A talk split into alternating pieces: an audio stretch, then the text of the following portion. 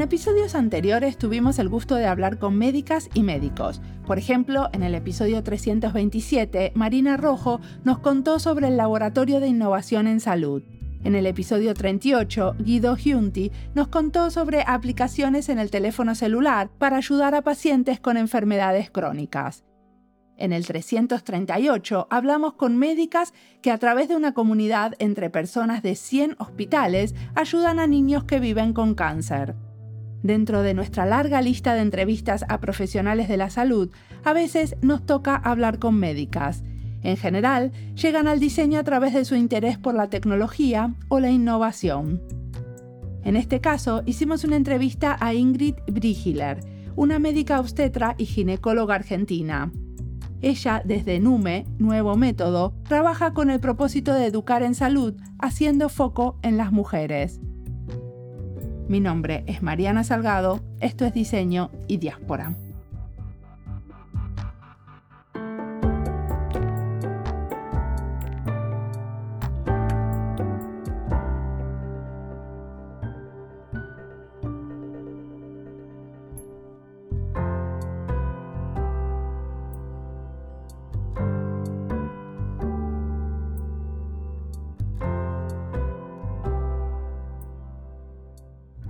Hola, soy Ingrid Brigiler, soy médica ginecóloga y obstetra.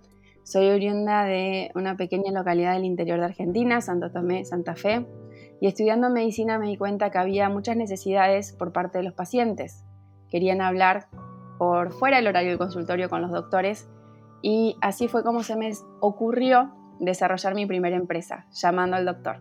¿Y en qué consistía? Porque si bien los pacientes tienen muchas ganas de hablar con, los médicos fuera del consultorio, los médicos supongo que tienen que poner muchos límites a esa charla, ¿no? Para que tener un poco de tiempo libre también. Sí, pero yo nunca focalicé la, la, solución o el servicio en el médico, sino en el paciente. Y creo que ahí fue la clave del éxito entonces, lo que nosotros le ofrecimos a los pacientes fue que tengan la posibilidad de hablar con un médico las 24 horas.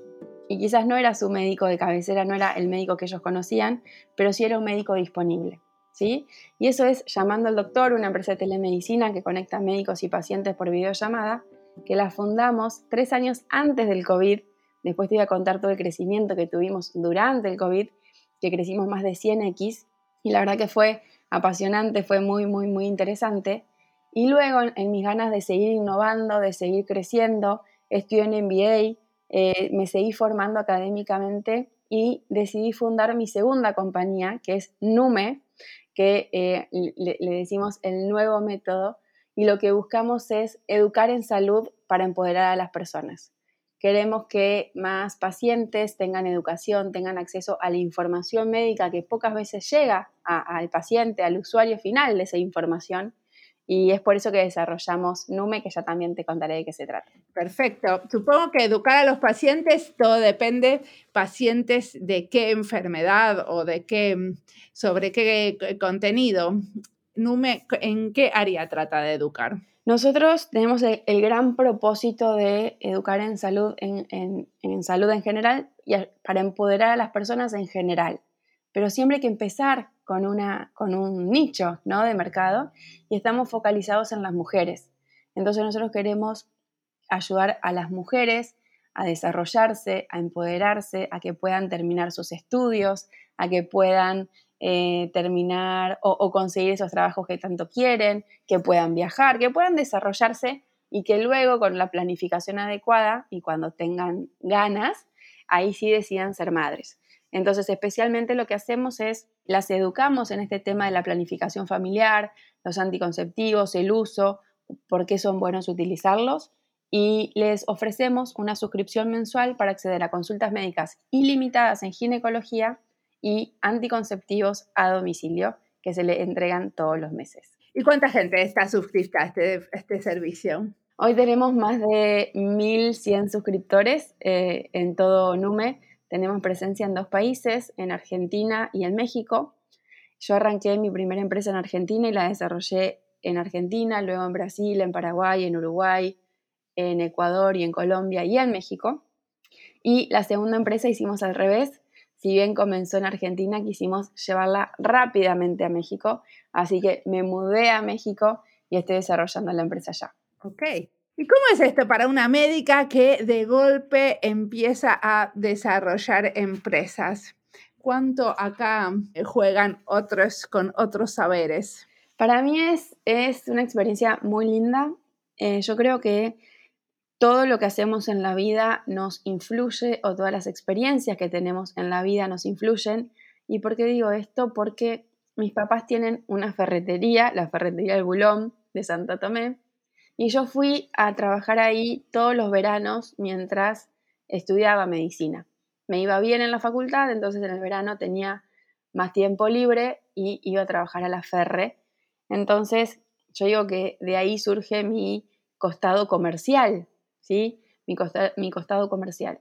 Y después la palabra emprendedores es una palabra que se usa dentro de todo hace poco, pero yo me considero emprendedora o, líder o una persona con ganas de, de, resolver cosas desde siempre. Entonces, en la escuela secundaria yo era líder, organizaba eventos, ventas de cosas y siempre con ganas de resolver. En la residencia también digitalicé todo el hospital, digitalicé todos los partes quirúrgicos, la historia clínica. Si bien no tenía herramientas, pero hacía eh, herramientas de programación y todo eso, ni tampoco presupuesto, hacía lo que, lo que estaba a mi alcance y siempre me, gustó eso. Pero esto parece como si fuera un unipersonal, ¿no? Como supongo que para poder hacer todo esto eh, construiste un equipo. Sí, por supuesto, por supuesto. ¿Y cuáles son las otras patas de ese equipo? Porque para llevar de una idea a la implementación de esa idea ah, tienen que aparecer bastantes, ¿no? Como bastantes eh, otras maneras de hacer que no, que no necesariamente uno sabe cuando viene de la medicina, supongo. Sí, sin dudas. Bueno, lo, primero que hice cuando tuve la, la primera idea fue invertir 12 mil dólares y desarrollar el primer MVP, entonces ahí me puse en contacto con unos chicos de una software factory que seguimos hoy en día en contacto. Uno de ellos es el fundador de Emprelatam, que es una escuela para startups eh, de estadios súper tempranos. Seguimos muy en contacto, a mí también me gusta eso de, del networking y, de seguir en contacto con, con todo tu entorno. Y les pagué 12 mil dólares para que desarrollen el MVP y ahí nos juntamos los programadores, los diseñadores, yo que tenía la idea del negocio, a pensar cómo iba a ser ese producto. Y cuando lo tuvimos listo, el producto tenía una gran falla y era el modelo de negocios. Pensamos que iba a ser un modelo de negocio B2C y ese modelo de negocios no iba a funcionar en Argentina en el contexto del sistema de salud público, del sistema de prepagas. Entonces tuve que modificar ese modelo de negocios Ahora te lo cuento todo resumido, pero esos son años de historia de, la primera empresa. Y bueno, modificamos el modelo de negocio, lo pasamos a B2B y ahí logramos levantar capital y empezar a facturar con llamando al doctor. ¿Qué quiere decir que lo pasaron a B2B? O sea, que era un servicio directamente a la gente, que la gente misma pagaba la suscripción, no las obras sociales. En un principio era así, pensábamos que la gente iba a pagar ese era el modelo de negocio B2C, Business to Consumer, que es directo al consumidor. Pensamos que las, pacientes, los pacientes iban a pagar por el servicio. Esto estoy hablando llamando al doctor hace siete años atrás en Argentina. Y ese modelo no funcionó. No funcionó en Argentina, la gente no quiere pagar por salud. Entonces tuvimos que modificar y encontrar que el pagador sea la obra social, la prepaga. Ah, ok. O sea que en realidad ustedes, estos eh, suscriptores, cada uno de estos es una prepaga diferente o es gente que está adentro de la prepaga y que le incluye este servicio del médico las 24 horas. No, por eso, lo de las suscripciones es Nume, que es mi segunda empresa. Estoy, estoy un poco haciendo la cronología de, toda mi, evolución en cuanto a, ser médica y dedicarme a otras cosas esto que te contaba era de eh, llamando al doctor, que es mi primera empresa, ¿sí? Entonces, llamando al doctor, un servicio de telemedicina, pensamos que primero lo iba a pagar el paciente, después dijimos, no, lo tienen que pagar las obras sociales, las prepagas, y obras sociales y prepagas son mis clientes en llamando al doctor. Cuando decido fundar mi segunda compañía, que ahí sí es una compañía de venta directo al consumidor. Tenemos suscriptores, son todas suscriptoras, son mujeres eh, y son todas pacientes particulares que pagan por el servicio. Ahí es en la nueva empresa que estamos en México y en Argentina. Perfecto.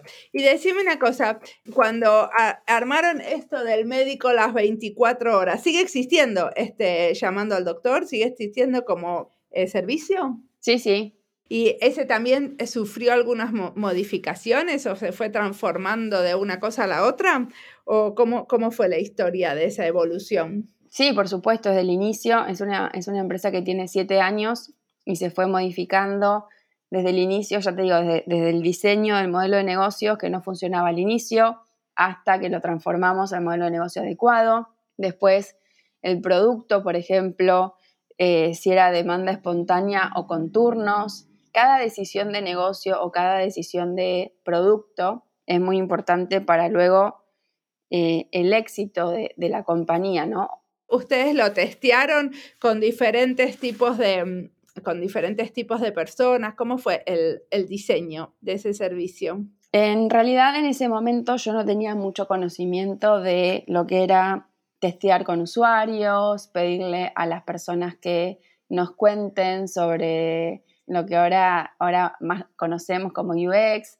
No tenía tanta formación en ese sentido, entonces no hicimos todo, todo eso al inicio. Lo, lo, lo diseñamos de acuerdo al grupo de trabajo que había armado, que era interdisciplinario, y lo diseñamos.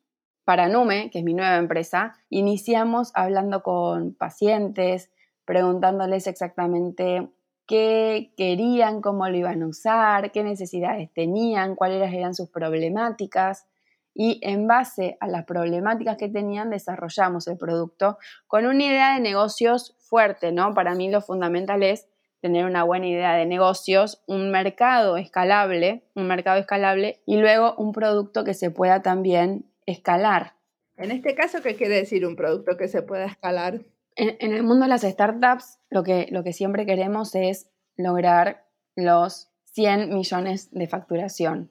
Eso significa eh, lograr ser una compañía que vale 1 billion o lograr una escalabilidad masiva, lograr un millón de usuarios, ¿no?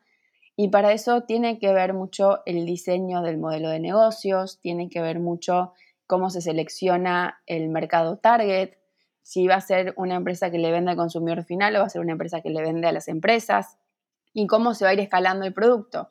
Y acá siempre nos apoyamos mucho de la tecnología. Entonces, por ejemplo, si vendemos un producto tangible, nuestro cuello de botella es la fabricación de ese producto, para poner un ejemplo. Y si tenemos una empresa digital 100%, eh, nuestro cuello de botella puede ser cómo hacemos para que nos conozcan más personas, el marketing digital, puede ser la cómo hacemos para llegar a todos nuestros potenciales clientes. Pero en este caso específicamente, que todo se trata de una conversación entre dos seres humanos, ¿cómo sería escalarlo? Porque al final necesitamos los médicos eh, y las médicas que nos estén contestando, ¿no? Sí, pero médicos siempre hay disponibles. En, este caso, por ejemplo, de, llamando al doctor, que sea un servicio escalable, significa que cuando haya más demanda, que es cuando haya más pacientes que quieren hablar, que haya más médicos que quieran atender esas consultas, ¿no? Y que la tecnología soporte, que la tecnología aguante millones y millones de pacientes hablando y que sea fácil de, que, la, plataforma sea fácil de, entender por el paciente. Entonces, si una plataforma es sencilla, fácil de usar, intuitiva, el paciente la puede usar de manera autónoma y no hace falta que le pregunte a nadie cómo funciona.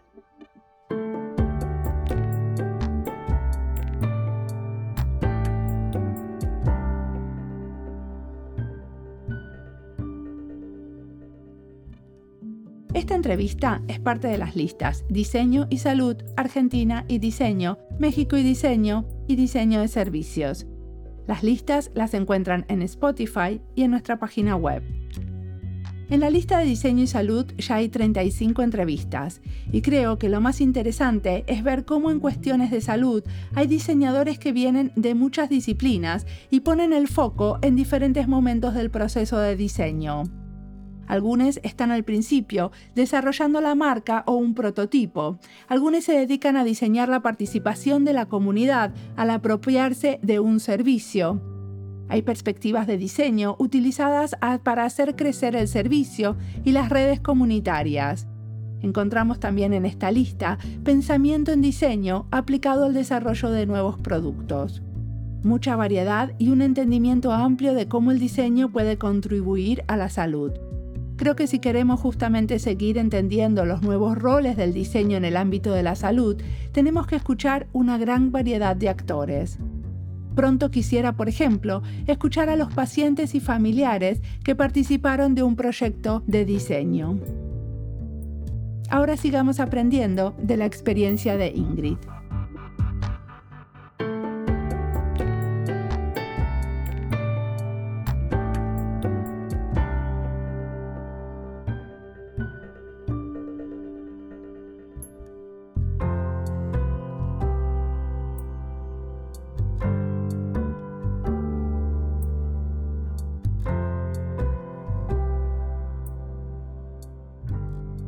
Ahora, por ejemplo, para el desarrollo de Nume, ¿estás colaborando con diseñadores o diseñadoras? Sí, trabajamos con diseñadores de, de, de, varias áreas, ¿no? Por un lado, como es una empresa más orientada al consumidor final, tengo que tener una fuerte presencia de marca, entonces eso es diferente a, a, lo que yo sabía hacer antes, entonces bueno, meterme en todo el mundo del diseño, cómo creamos la marca, el nombre.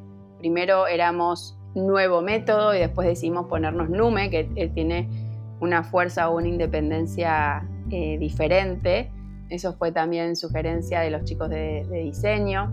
Después, por ejemplo, todo lo que tiene que ver con nuestro Instagram, cómo se ve lo que decimos, cómo el paciente lo interpreta, cómo, cómo se ve nuestro contenido, tiene mucho que ver con la idea de inspirar confianza, de inspirar conocimiento, de asegurarle al paciente que está leyendo esa información que somos médicas, del otro lado la que los estamos creando o produciendo, es muy importante. Así que trabajamos con diseñadores para la marca y también diseñadores UX para nuestra plataforma. Y decime, ¿y de dónde salió la idea esta de eh, como proveer más información eh, a mujeres en relación a la salud eh, yo como ginecóloga trabajé en hospitales públicos y privados. Soy ginecóloga y obstetra. La ginecología atiende a la mujer no embarazada y la obstetricia a la mujer embarazada. Y yo veía en el hospital una paciente, la residencia dura cuatro años, yo veía en el hospital una paciente que venía a parir todos los años. Todos los años venía a parir. Y yo decía, este problema o esta paciente que viene a parir todos los años no, no, es culpa de la paciente, es culpa del sistema de salud que ya vino un año, no la, no la, no la supimos educar ni contener, que vino al año siguiente, y así durante cuatro años corridos. Y me indignaba, me indignaba porque sabía que esa mujer iba a tener más necesidades para cubrir las necesidades básicas de sus hijos, más dificultades, iba a ser difícil para ella. Bueno, varias cosas iban a ser difíciles para ella. Después veía chicas que venían a parir con menos de 18 años y que tenían que volver a la casa de los padres o que quizás los padres las habían echado de sus casas. Bueno, muchas dificultades a la, a la hora de la planificación familiar. Y yo creo que la planificación familiar, como cualquier planificación para cumplir cualquier objetivo, es fundamental en la vida. Entonces, si uno puede planificar su vida, planificar cuándo tener hijos y cuándo no, es un derecho. Y, bueno, justamente los anticonceptivos se ofrecen de manera gratuita en todos los países del mundo porque son un derecho que las pacientes, los pacientes también, tienen la, obligación de recibir. Así que así fue como, como se me ocurrió desarrollar esa empresa, la empresa nueva. Eso es lo que yo veía y lo que dije es, bueno, no hay necesidades cubiertas de anticoncepción, la gente no sabe cómo cuidarse, la gente no sabe, por ejemplo, que los anticonceptivos son gratuitos o que podrían acceder acá o allá, tampoco saben cómo utilizarlos. Desarrollemos una empresa que las ayude a las pacientes en este sentido. Y cuando están desarrollando esta empresa, también incorporaron y colaboraron con gente justamente que tiene estos, estos problemas en la planificación familiar. Que se embarazan muy seguido o que tienen embarazos no deseados? Sí, sí, sí, sí, hablamos con varias pacientes, hablamos con madres de pacientes para que nos cuenten un poco su experiencia, pues también hay muchos problemas o muchos, mucho destrato familiar cuando la paciente queda embarazada, entonces después cuando la paciente queda embarazada muy joven, después hablamos con organizaciones que procuran y garantizan el tema de los abortos, hablamos con la industria farmacéutica por el tema de la venta de la pastilla post-day. Entonces hablamos con todos los actores del ecosistema. La post-day es la pastilla del día después para entender un poco dónde estaba la, problemática. En este servicio es que ustedes tienen más de 1.100 eh, suscriptores. Supongo que la gran mayoría son, o sea, son todas mujeres, ¿no es cierto? Las suscriptoras, porque esto tiene que ver con que, que se le va atención ginecológica y obstetra a las pacientes. Sí, exacto, todas mujeres. ¿Y qué, estuvieron aprendiendo durante el recorrido y el desarrollo de NUME? De todo, de todo. Nosotros pensamos, por ejemplo, en un principio que nuestras clientas iban a ser aquellas pacientes que ya utilizaban anticonceptivos y que nos contrataban a nosotros para tener la vida más fácil, para no ir a la farmacia, para no tener que recordar todos los meses ir a comprar el producto. Y en realidad nos dimos cuenta que las pacientes que nos compran el servicio son aquellas que no están utilizando anticonceptivos, son aquellas pacientes que eh, tuvieron un aborto en los últimos meses, que hicieron abuso del uso de la pastilla post y que tuvieron miedo a estar embarazadas. Entonces, por empezar, lo que hicimos fue aprender quién estaba más interesada en, contratar nuestro servicio. Y eso es clave y eso te lo da el aprendizaje sobre la marcha. ¿Y cómo hacen para, o sea, para que exista la fidelidad, ¿no? Porque lo que ustedes necesitan es que esa suscripción no decaiga, o sea, no sé cuánto tiempo tiene de, validez, pero en general lo que se, se quiere es que por muchos años la persona esté cubierta, ¿no? Sí, tal cual, por eso nosotros creamos eh, la comunidad NUME, que es una comunidad donde las pacientes interactúan entre ellas, se van mandando apoyo y aliento se van dando consejos de desde sexuales hasta prácticos de uso de mm, productos de gestión menstrual. Se da una charla de sororidad, de empoderamiento muy linda, que lo que nos dicen las chicas es que no encuentran en otros grupos de mujeres.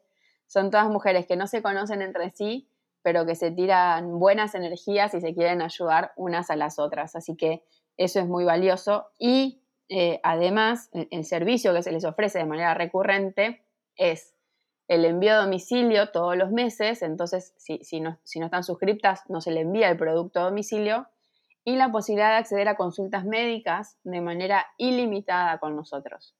Entonces, las pacientes se quedan con nosotros para poder acceder a esa ginecóloga de cabecera que nunca antes habían tenido. Perfecto. Y decime una cosa, en estos foros de discusión donde la gente se pasa consejos, ¿ustedes también como miran lo que está pasando para estar seguros que no se empiezan a producir como saberes que no son ciertos o, que no se reproducen em, noticias falsas? Sí, por supuesto, sí, sí, lo que tenemos que, eh, nosotros estamos monitoreando esos grupos y la, la gran mayoría se habla desde la experiencia personal, cada una cuenta de la experiencia personal y cuando hacen alguna pregunta de un tema médico, por supuesto que la única que contesto soy yo, porque soy la única profesional médica.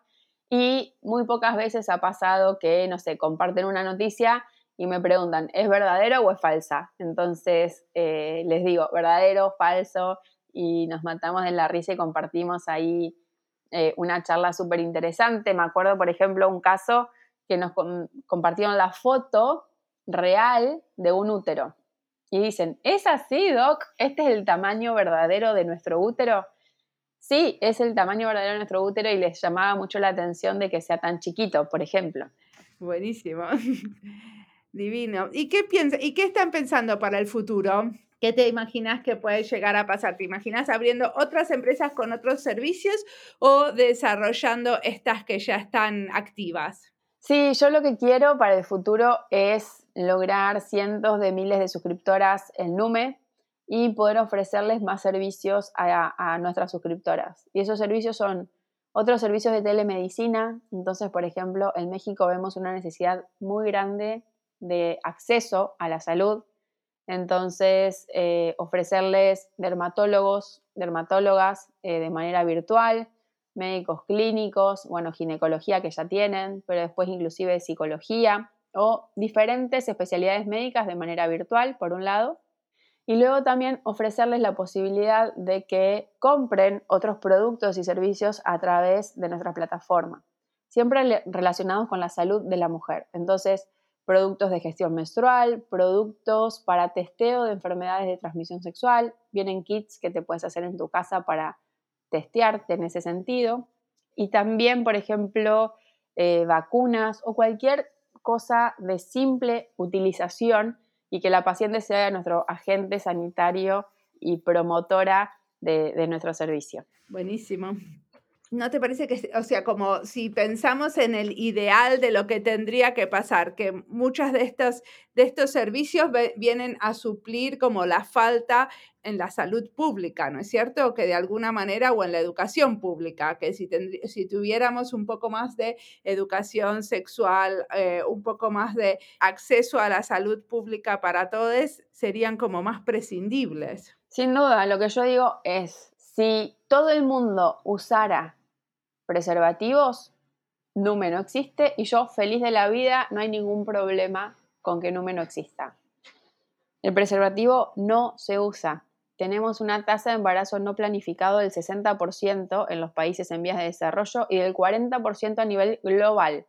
Embarazos no planificados. Que si nos ponemos a pensar, casi en todas las familias ocurrió un embarazo no planificado. Entonces, si todo el mundo usara preservativo, no me no existiría y yo estaría feliz de la vida, pero es algo que no existe. Si las personas se acercaran al hospital a colocarse el DIU, el implante, a buscar las pastillas que te ofrece gratis el gobierno, los chicos a buscar los preservativos, NUME tampoco existiría y yo también feliz de la vida. Pero es algo que no ocurre. Entonces lo que yo digo es, ¿por qué seguimos haciendo cosas que no son prácticas? ¿Por qué seguimos ofreciendo servicios que la gente no utiliza y tiene que ver con el diseño. Si vos me dejás en un solo centro todos los anticonceptivos del mundo para que la gente los vaya a buscar ahí, es obvio que la gente no va a ir. ¿Por qué no hacemos un servicio diferente? ¿Por qué no le ofrecemos a la gente lo que la gente quiere? Y así logramos el mismo objetivo que es planificación familiar. Totalmente. ¿Y qué les recomendás si queremos leer más sobre este, estos temas? ¿Qué nos recomendás leer, escuchar, mirar? ¿Qué cosas te están inspirando a vos? todo lo que tenga que ver con el feminismo a mí me inspiró muchísimo en el último tiempo de mi vida, en el último periodo. Así como digo que siempre fui emprendedora sin antes saberlo, creo que siempre fui feminista sin antes saberlo, porque también es una palabra nueva dentro de todo. Después, Melinda Gates escribió un libro muy interesante sobre todos estos temas de la planificación familiar, la anticoncepción, los abortos, cómo se vive el acceso a los anticonceptivos. ¿Cómo se llama el libro? The Moment of Lift. La verdad que está, que está muy bueno. Y después también, por ejemplo, bibliografía sobre cómo las mujeres siempre sufrimos diferentes tipos de violencias. Y, por ejemplo, algo que estoy observando últimamente, especialmente en México, es que los anticonceptivos son casi, casi el, peor daño que una persona o una sociedad podría recibir. Así lo, lo, lo toma la sociedad. Y yo creo que hay tantos mitos alrededor de los anticonceptivos que engordan, que te generan infertilidad, que te, que te generan cáncer. ¿Pero por qué los anticonceptivos son el peor daño? Ese es, ese es el concepto que tienen en México. Ese es el concepto que tienen en México que está totalmente errado y yo creo que tiene que ver con que la sociedad no quiere que la mujer se desarrolle, la sociedad no quiere que la mujer sea libre, la sociedad no quiere que la mujer disfrute del sexo. Entonces las pacientes me dicen, yo no puedo concentrarme para llegar al orgasmo porque estoy pensando si voy a quedar embarazada o no. Y después, por ejemplo, cuánta productividad se pierde, que yo soy fanática de la productividad, si todos los meses yo estoy cinco días al mes preocupada si me va a bajar o si me va a venir la menstruación o no. Es toda una cuestión social que nunca se habló, entonces que me está interesando mucho estudiarla ahora. Buenísimo. ¿Ahora estás viviendo en México? Estoy viviendo en México, me mudé acá para entender a mis pacientes. Queremos desarrollar la empresa especialmente en México, aunque también en otros países, así que estamos contentas. Y creo que el mayor desafío es derribar todos los mitos que hay alrededor de los anticonceptivos, cambiar el preconcepto de que los anticonceptivos son malos, entonces, todos esos desafíos me motivan muchísimo. Buenísimo. ¿Y qué le recomendarías a la Ingrid que recién se acaba de recibir y está dando sus primeros pasos en medicina? Qué lindo, qué buena pregunta. Lo que le recomendaría es que escuche siempre mucho a los pacientes. ¿sí? Creo que es algo que hice, no es que se lo recomiendo porque no lo haya hecho. Para mí, el secreto está en entender y escuchar lo que el paciente necesita, no lo que necesita el hospital, no lo que necesita el sistema de salud, no lo que necesita el prestador, sino lo que necesita el paciente. Y creo que como sistema de salud o como eh, actores del ecosistema, tenemos que prestar más atención en eso, porque como decía antes, si seguimos desarrollando servicios que el paciente no va a utilizar, ¿para qué los estamos ofreciendo? ¿no? Totalmente. Bueno, muchísimas gracias por la entrevista.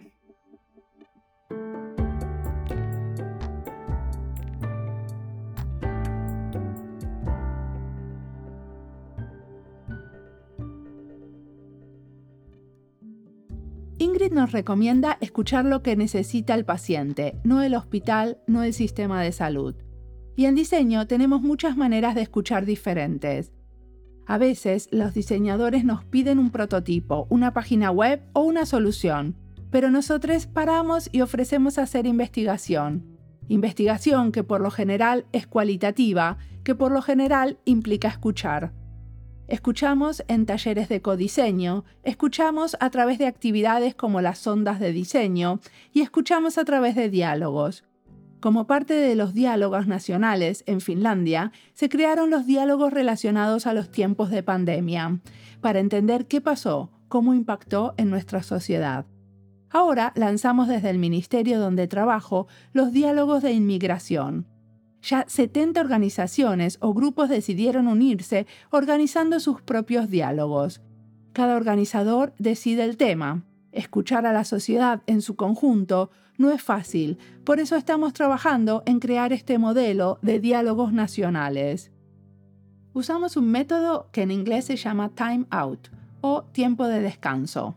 Aprendí a usar el método y ya facilité varios de estos diálogos con diferentes grupos es una manera de escuchar diferente, donde no se corre a priorizar o buscar soluciones. Solo se explora un tema con tiempo y sin tratar de llegar a consenso. En muchos talleres de diseño corremos de una actividad a otra. Los tiempos son cortos y están muy pautados. En estos diálogos no. Tiene que ver con un hacer más lento.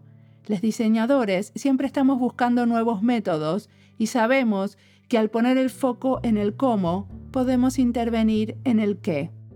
También confiamos en que tener a mano una gran variedad de métodos nos hace más flexibles y no vemos todo con forma de clavo.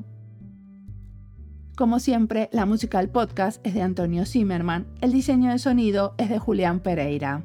Este podcast está publicado con licencia creativa común con atribuciones. Esto fue Diseño y Diáspora Pueden seguirnos en nuestras redes sociales, en Instagram, YouTube o Twitter, o visitar nuestra página web diseñoydiaspora.org. No olviden recomendarnos, nos escuchamos en la próxima.